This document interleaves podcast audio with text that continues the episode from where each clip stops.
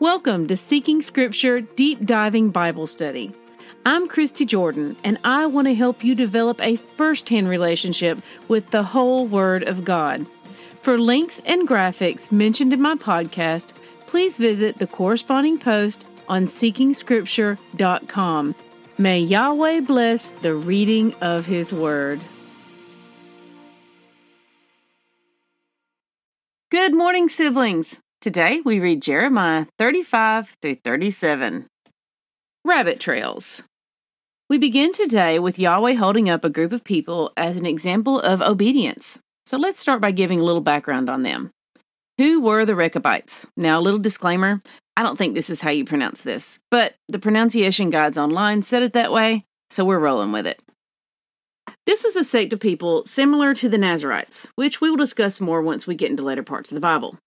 They had taken a vow not to drink any wine, and in addition to this, had committed to a nomadic lifestyle, which some evidence suggests was motivated by their desire to live more like the ancient Israelites under the direction of Moses.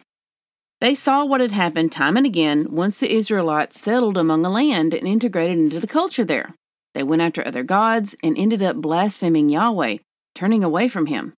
And so they chose a lifestyle in an attempt to take them back to a purer time in which they had to depend on Yahweh and stay closer as a group, disconnected from any particular homeland or society. They went to great lengths to remain set apart. It is of note to realize that although they remained set apart and as such separated from most of the Israelites who had chosen to live in cities, they were vigilant allies to Israel. We even see them helping rebuild the walls of Jerusalem in the book of Nehemiah, chapter 3, verse 14. So, while they did not agree with the direction Israel had gone, they still understood them to be Yahweh's special people, and as such took care to side with them. They did not live among Israel, but they stood beside them whenever the need arose. Their dedication and faithfulness to this lifestyle and to their vows received recognition by Yahweh Himself. Wow! In chapter 35, we see Yahweh tell Jeremiah to go and invite the Rechabites to the temple, and once they were settled within, to offer them wine. They, of course, refuse. We see in Jeremiah 35:14 that the Father uses this as an example, telling Jeremiah to go and tell Judah and the inhabitants of Jerusalem. Jeremiah 35:14 reads, "The command that Jonadab the son of Rechab gave to his sons to drink no wine has been kept, and they drink none to this day, for they have obeyed their father's command. I have spoken to you persistently, but you have not listened to me. Here are these upstanding believers who have been given a command by their father to avoid wine, which is not against Scripture or Yahweh's laws, and they have been vigilant and faithful in keeping it. How much more weight should we give to Yahweh's commands? But the people did not. It hurts my heart to imagine how things like this grieve our Father's heart. Now, note, Jeremiah knew full well who the Rechabites were and of their vows not to drink wine. He was not doing this to tempt them. Rather, Yahweh had him do this to demonstrate their obedience before those who lived in persistent disobedience. Something to think on. If the Father tells us not to do something and we're brought out in public and asked in a grand fashion to transgress what the Father has clearly told us not to do, what is our response? Because honestly, this happens on a regular basis, and few believers even notice. Just something to turn over in your minds. Are we ever mindful of our Father's instruction? How important is it to us? Is it at the forefront of our minds, or is it something that slips into our thoughts from time to time? How many times each week do we stop and ask, How can I serve my King today? Postscript the Father has put safeguard instructions in His Word to help us remember Him, to help us be mindful of His commandments, and to help us keep our duty to Him at the forefront of our minds so that we will not stray. We've already read several of these. I can think of four right off the top of my head. Your challenge today is to see how many you can come up with. Jeremiah 34:16 reads, "The son of Jonadab, the son of Rechab, have kept the command that their father gave them, but this people has not obeyed me.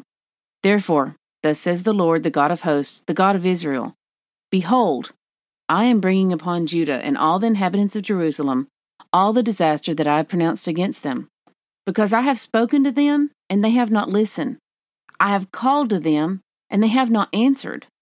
But to the house of the Rechabites, Jeremiah said, Thus says the Lord of hosts, the God of Israel, because you have obeyed the command of Jonadab your father, and kept all his precepts, and done all he commanded you, therefore thus says the Lord of hosts, the God of Israel, Jonadab, the son of Rechab, shall never lack a man to stand before me.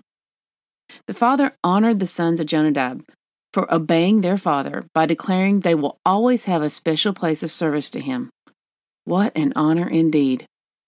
A thought. When we profess to be believers, we are setting an example for others each and every day in how we live our lives, conduct our business, perform our jobs, and interact with our community. We are also setting an example in the privacy of our homes and how we behave among friends, out of the public eye. Our example is either bringing people closer to the Father, causing them to seek Him more fervently, or it is leading people away from Him. There is no in between. In Jeremiah 36, we see another great act of compassion and mercy when Yahweh directs Jeremiah to write all that he has told him up until that point on a scroll, in hopes that perhaps if it is written all in one place, that people might see what they have refused to hear until this point. You know, it's crazy how many ask, How can Yahweh punish people? He's supposed to be a merciful God. Oh, goodness, the mercy He has shown us knows no bounds. He has tried and tried and begged and pleaded. The Creator of the universe has pleaded with us, y'all, and still people turn from Him to chase after other useless gods. When he's finally at a point where it's time to bring the hammer down, grace and mercy have been poured out abundantly like floodwaters onto a parched desert land. But still we persist. There comes a point where a just God must punish a willfully rebellious people. So don't ever think that Yahweh does not show mercy. For every mercy he shows, there is an abuse of mercy returned to him. Back to our reading. This is the, oh no, he didn't just do that part. we see that Jeremiah sent this scroll to the king on a day of fasting that had been declared by the people, not the king. This is often done in times of distress and crying out to the Father in repentance or for help. We see that the scribes and princes took this word from Jeremiah very seriously, but they also knew it would not be well received by the king. So they sent the two of them, Jeremiah and Baruch, into hiding before delivering it to him. Ricky said they read it and replied, essentially, We're going to show it to him, but y'all better go hide because this ain't going to go well. Jeremiah 36, verses 22 through 36, is a grim scene. One of those that, if you were watching it in person, the entire room would go quiet in shock and horror at what was taking place. By the king slowly and deliberately cutting the parts of the scroll after each was read and throwing it into the fire, he is not only insulting Jeremiah, the prophet sent by Yahweh to warn him, but also Yahweh himself. He is burning the words of the one true God sent to warn him. This gesture is a mocking one, which demonstrates his own arrogance. I read this and thought, oh no, you didn't just do that, and mentally stepped aside to make room for the Father to step in.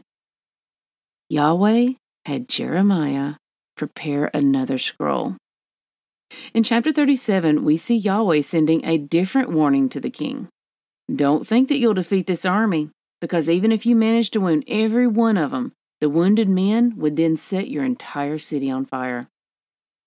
When Yahweh turns against you, no amount of human victories, no amount of strength in an army or fortification in a city can offer salvation.